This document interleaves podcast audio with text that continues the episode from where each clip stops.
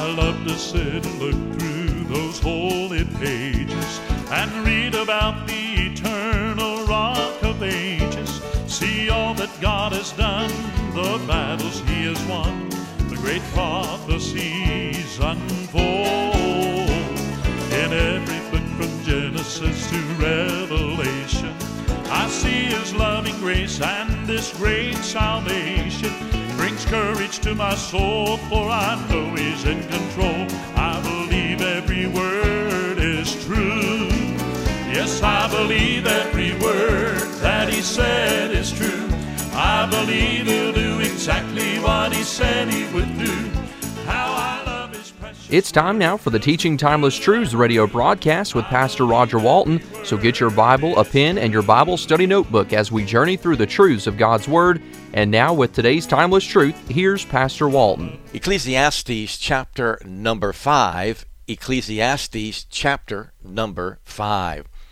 We now see Solomon change gears and looks at what he said this far and has more things now that he sees that are vain, things that are causing issues.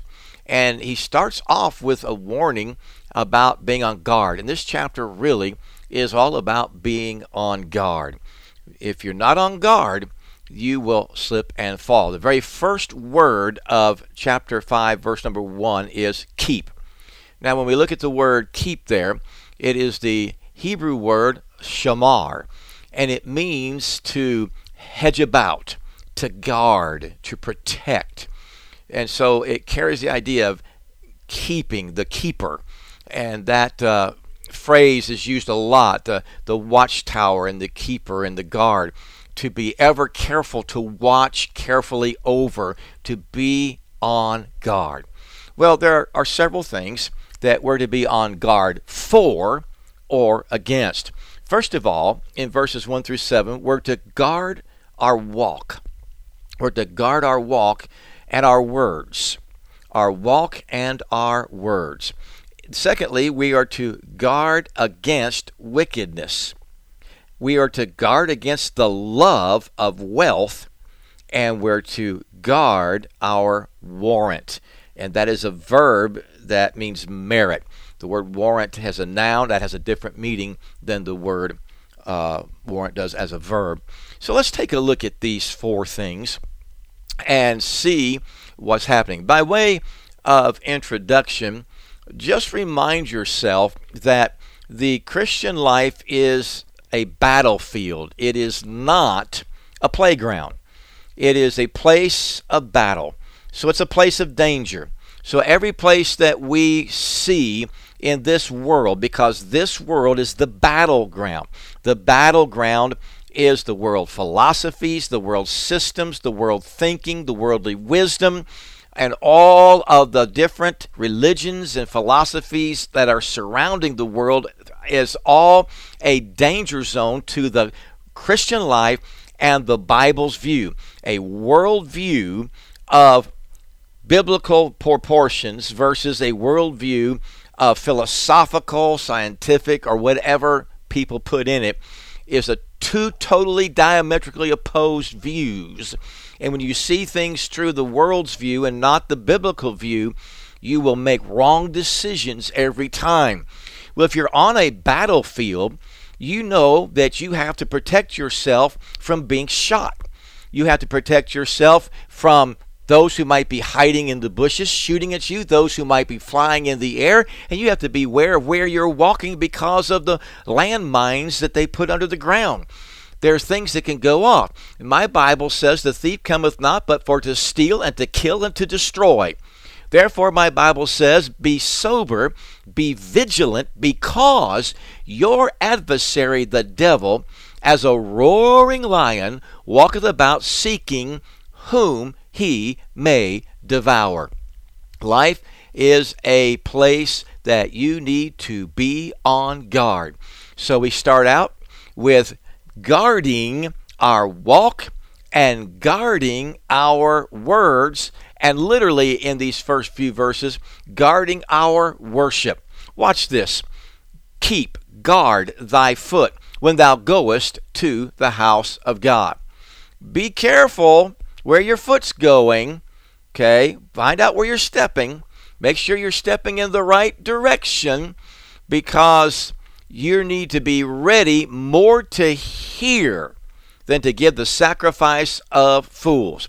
So be careful, guard, keep it up, look carefully when thou goest. Watch where your foot's taking you when thou goest to the house of God, because you do not want to go in there and offer a sacrifice like a fool does, and you don't realize what you're doing. You don't think through what it is you're doing, where you go. And he says, When thou comest, keep thy foot when thou comest to the house of God. And you ought to keep your foot where you go, outside of the house of God. But when you come, keep your foot in place. Now, watch this.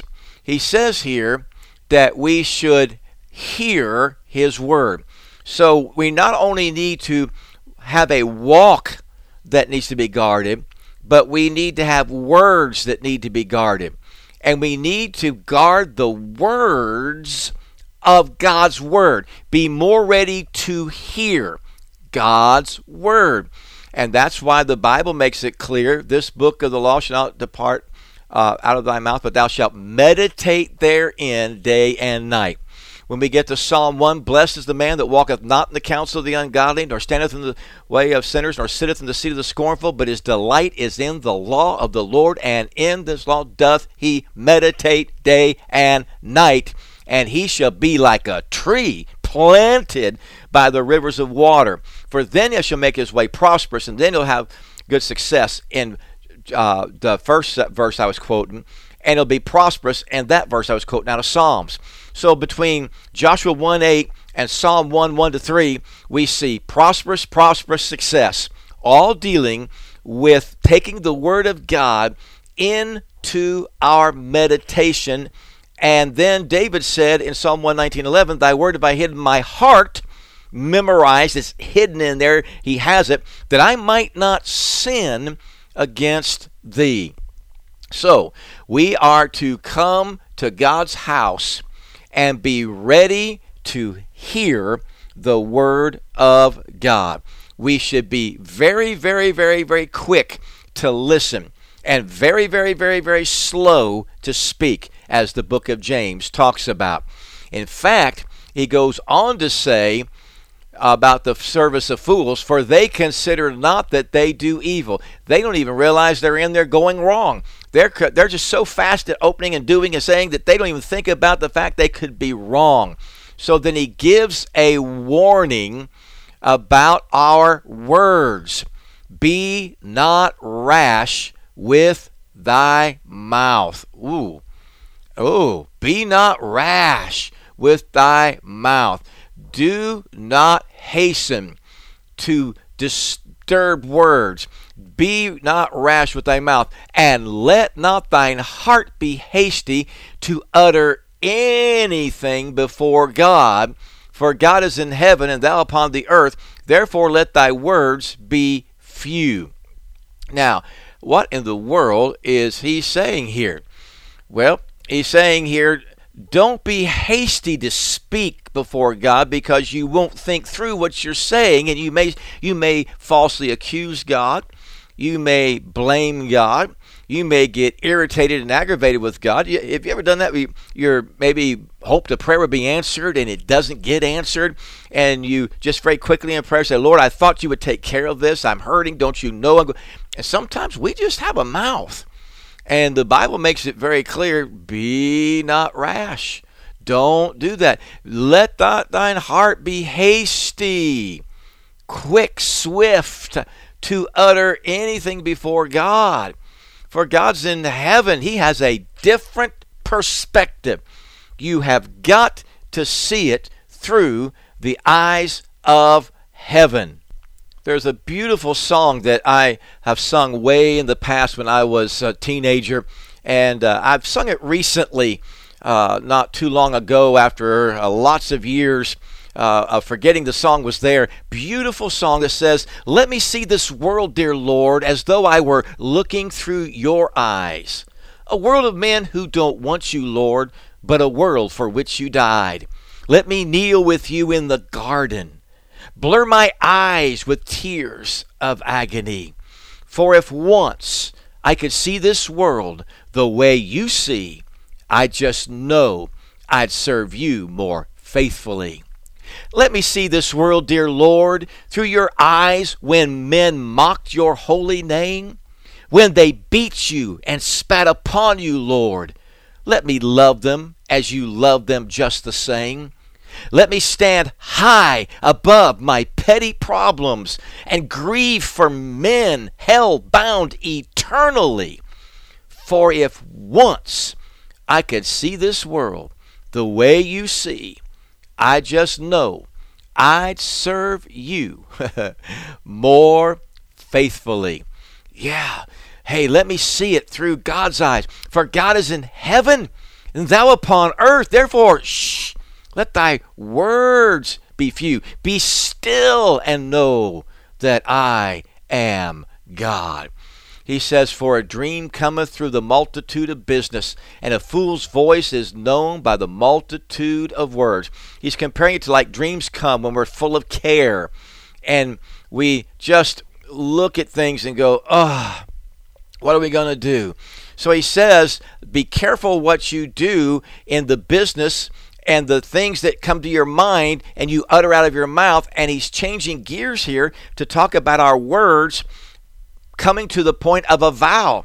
When thou vowest a vow unto God, defer not to pay it. For he hath no pleasures in fools. Pay that which thou hast vowed. All right, now here is something where you made a vow unto God, a promise. You've made a vow of a promise. You know, it is a marriage vow. We're making a promise. There is a, uh, we live in a day and age where we break lots of promises, but it shouldn't be that way. Well, man, when it comes to this, do not make it before God and then be slack in paying it. For he hath no pleasure in fools. Pay that which thou hast vowed do what you said. Make it so. Okay? Now, when we come to this, he says, Better is it that thou shouldest not vow than thou shouldest vow and pay. Suffer. Do not allow, the word suffer means allow, but it's suffer not. So do not allow thy mouth to cause thy flesh to sin. Do not let your mouth cause you to sin. Be careful with your tongue. Keep your tongue from evil. Be very, very careful what it is that you speak. Be very careful what you say. The Bible was talking about even in our prayers when you pray, do not use vain repetitions as the heathen do, for they think they shall be heard for their much speaking. And then we know things come flowing out of the heart. Out of the heart, things happen. A good man out of the good treasure of his heart bringeth forth that which is good, and an evil man out of the evil treasure of his heart bringeth forth that which is evil. For of the abundance of the heart his mouth speaketh.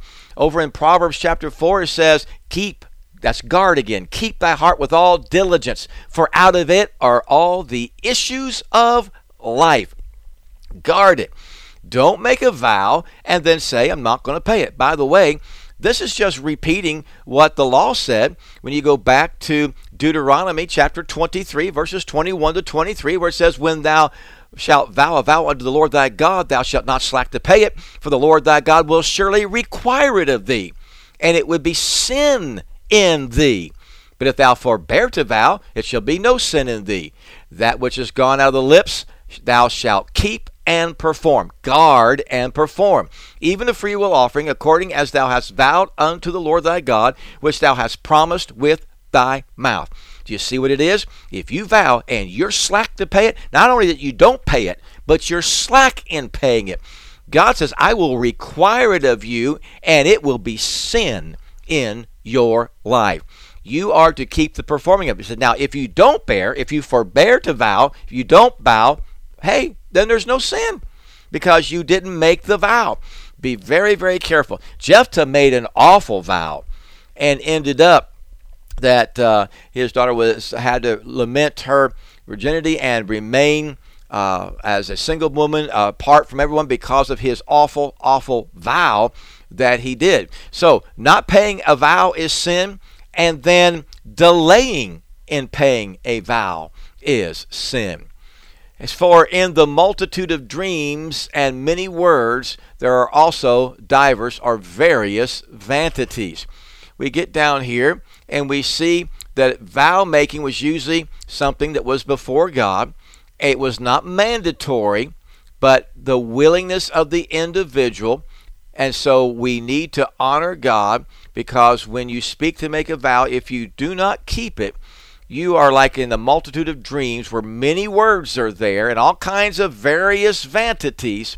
He said you don't want that, but what you need to do instead is fear God. Be careful that you fear God. If thou seest the oppression of the poor, now he makes a change when we get to verse number 8. When we come to verses number 8 and 9, we are not to only to guard our walk and our worship and our words, but now, verses 8 and 9, we are to guard against wickedness. There are wickednesses in all kinds of places, but here he talks about a couple of them. First of all, the wickedness of oppression, the, the horror of oppression. And here we're looking at the word oppression, it means cruelty, extortion. It has everything to do with defrauding and robbing of people what is theirs and denying justice to those who have no ability to defend themselves. If thou seest the oppression of the poor, verse 8, and violent perverting of judgment, not just the perverting of judgment, the slandering of the verdict, trying to sway, but the violent perverting of justice, the violent taking away of justice and righteousness from somebody, and justice in a province. Now, in our our society, in our uh, United States of America, if you are being arrested for some reason by a policeman, he is required to read what has become known as the Miranda rights. You have the right to remain silent you have the right to have an attorney present. If you give up the right to remain silent, you know, you have the right to have an attorney present. And if you can't afford one, one will be appointed for you by the court. There are certain rights that you have.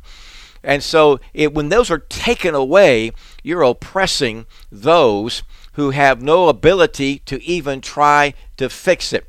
He said, if you see that and all this perverting of justice and judgment in a province, marvel not at the matter for he that is higher than the highest regardeth, and there be higher than they.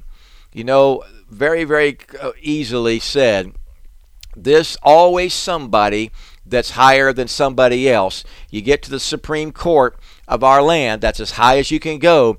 But my friend, there's above that. There is the Supreme Court for Bible believers, and that is God's Word God puts his final stamp of it. Whatever God's word says, that trumps everything else there is. So when you sit there and think, hey, there is no way it's going to be, uh, they're going to get away with this, and they do, and they do, and they do, and say, I don't get this. I don't get, they're not going to get away with it forever. Their day's coming. Even if they go all the way to death, their day came. They will have a punishment and a judgment that they cannot get out of then their wealth and riches and status on this life will not help them because they'll be standing before God Almighty. He that is higher than the highest regardeth, and there be higher than they. God knows what's going on. And in His time, chapter 3, remember, in His time, He will fix the deal. He will fix what's going on. God will fix it all one day. But there are things He allows because it will praise Him. There are things He does not allow because it will not praise Him. We drop down to verse number 9 and we read, Moreover, the profit of the earth is for all, and the king himself is served by the field. Basically, what Solomon is saying is God made everything on the earth, in the earth, under the sea. It's his blessings for all to enjoy. The oppressors might act, though it's just for them and nobody else, but it's not. It is for all, even the king himself, down to all. But here's the problem they act like it's not, and they do everything they can to gain and get all the blessing and deprive all the oppressed people. But he says that all belongs to God. Moreover, the profit of the earth is for all. God paid this place for us to live. Now, those were two short verses, but now he comes and deals with another longer set, like the first set, and we're looking about guard yourself against the love of wealth the love of wealth. When we look at this, verse number 10, it's very, very plainly said, Watch, he that loveth silver shall not be satisfied with silver. Ouch. Nor he that loveth abundance with increase. This is also vanity. It is empty, empty, empty.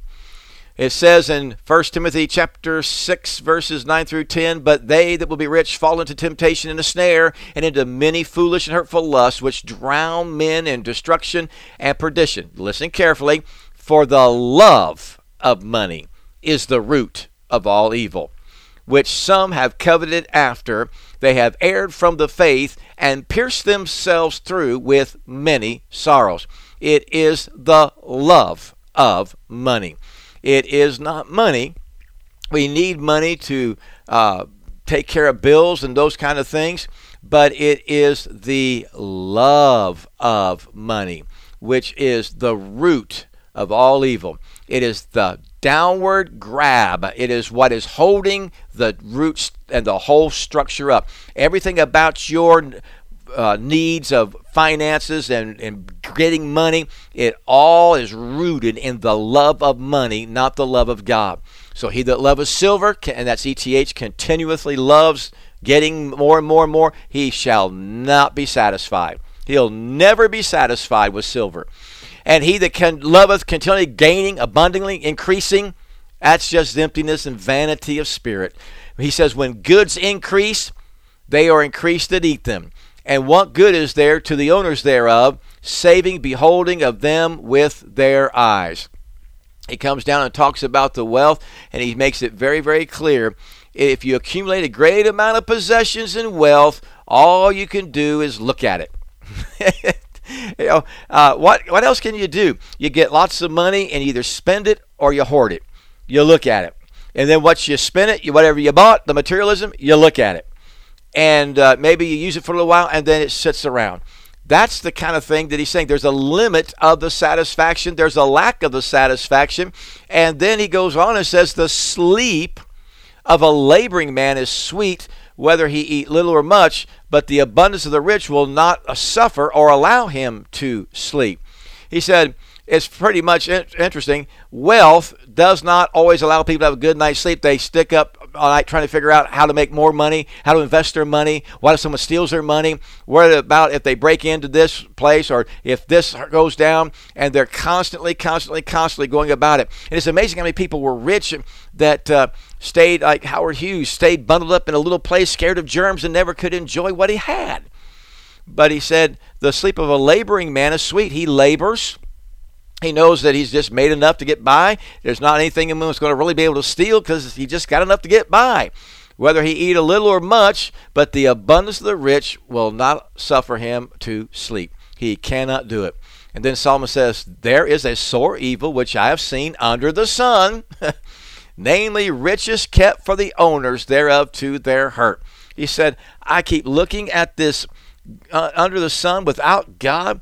There are riches that are kept to the owner and they hurt him. They just bring nothing but hurt and misery to them. But those riches perish by evil travail. That wealth is lost through all kinds of things ups and downs of the stock market, gambling, and bad luck, good luck.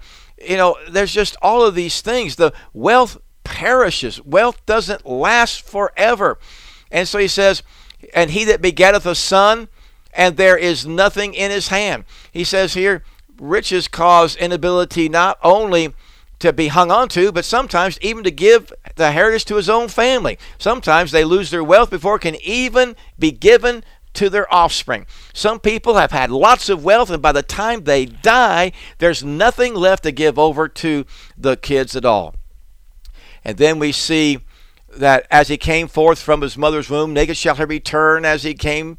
Shall he go take nothing of his labor, which he may carry away in his hand? He said, That's just like what Job said Naked I came in this world, naked I return. The Lord giveth, the Lord taketh away. Blessed be the name of the Lord. Solomon looks at it from under the sun view, and Job looked at it from above, looking at the SON view.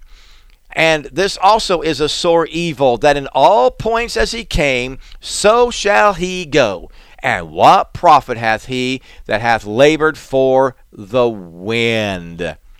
All his days he eateth in darkness, and hath much sorrow and wrath with his sickness. Well, we're running out of time. Let's get this last one. We're going to guard our warrant, our merit.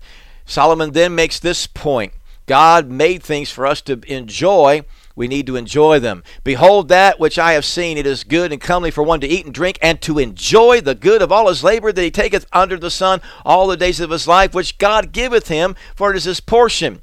Every man also whom God hath given riches and wealth, and hath given him power to eat thereof, and to take his portion, and to rejoice in his labor. This is the gift of God, God's merit. For he shall not remember the days of his life, because God answereth him in the joy of his heart. You know, there's just something about just living in the joy of the things of God. Enjoy your privileges with God. Whatever God has blessed you with, enjoy it. Wherever God has you in your life, enjoy what He's given you. If it's a little or a lot, Paul said, I know how to be abased and I know how to abound. I've been everything in between. I understand it, and I've learned in whatsoever state I am, therewith to be content. My friend, be content, rejoice, and have joy of heart in anything and everything God's given you, not comparing it to others. Father, in the name of Jesus Christ, we pray that you would help us to take that last part and be on guard of the things we're to guard for and against and not let them get to us and hurt us like Solomon did and destroy us from being the kind of godly Christians that we should be that please the Lord. In your name we pray. Amen. This is Pastor Walton. Have a great week. Yes, I believe every word that he said said he would do. How I love his precious word, it thrills me through and through. I believe every word is true. Oh, I believe every word that he said is true. I believe he'll do exactly what he said he would do. How I love his precious word, it thrills me through and through. You have been listening to the Teaching Timeless Truths radio broadcast with Pastor Roger Walton. You can send all correspondence to tttbroadcasts at gmail.com. Tune in again next week for another Timeless Truth.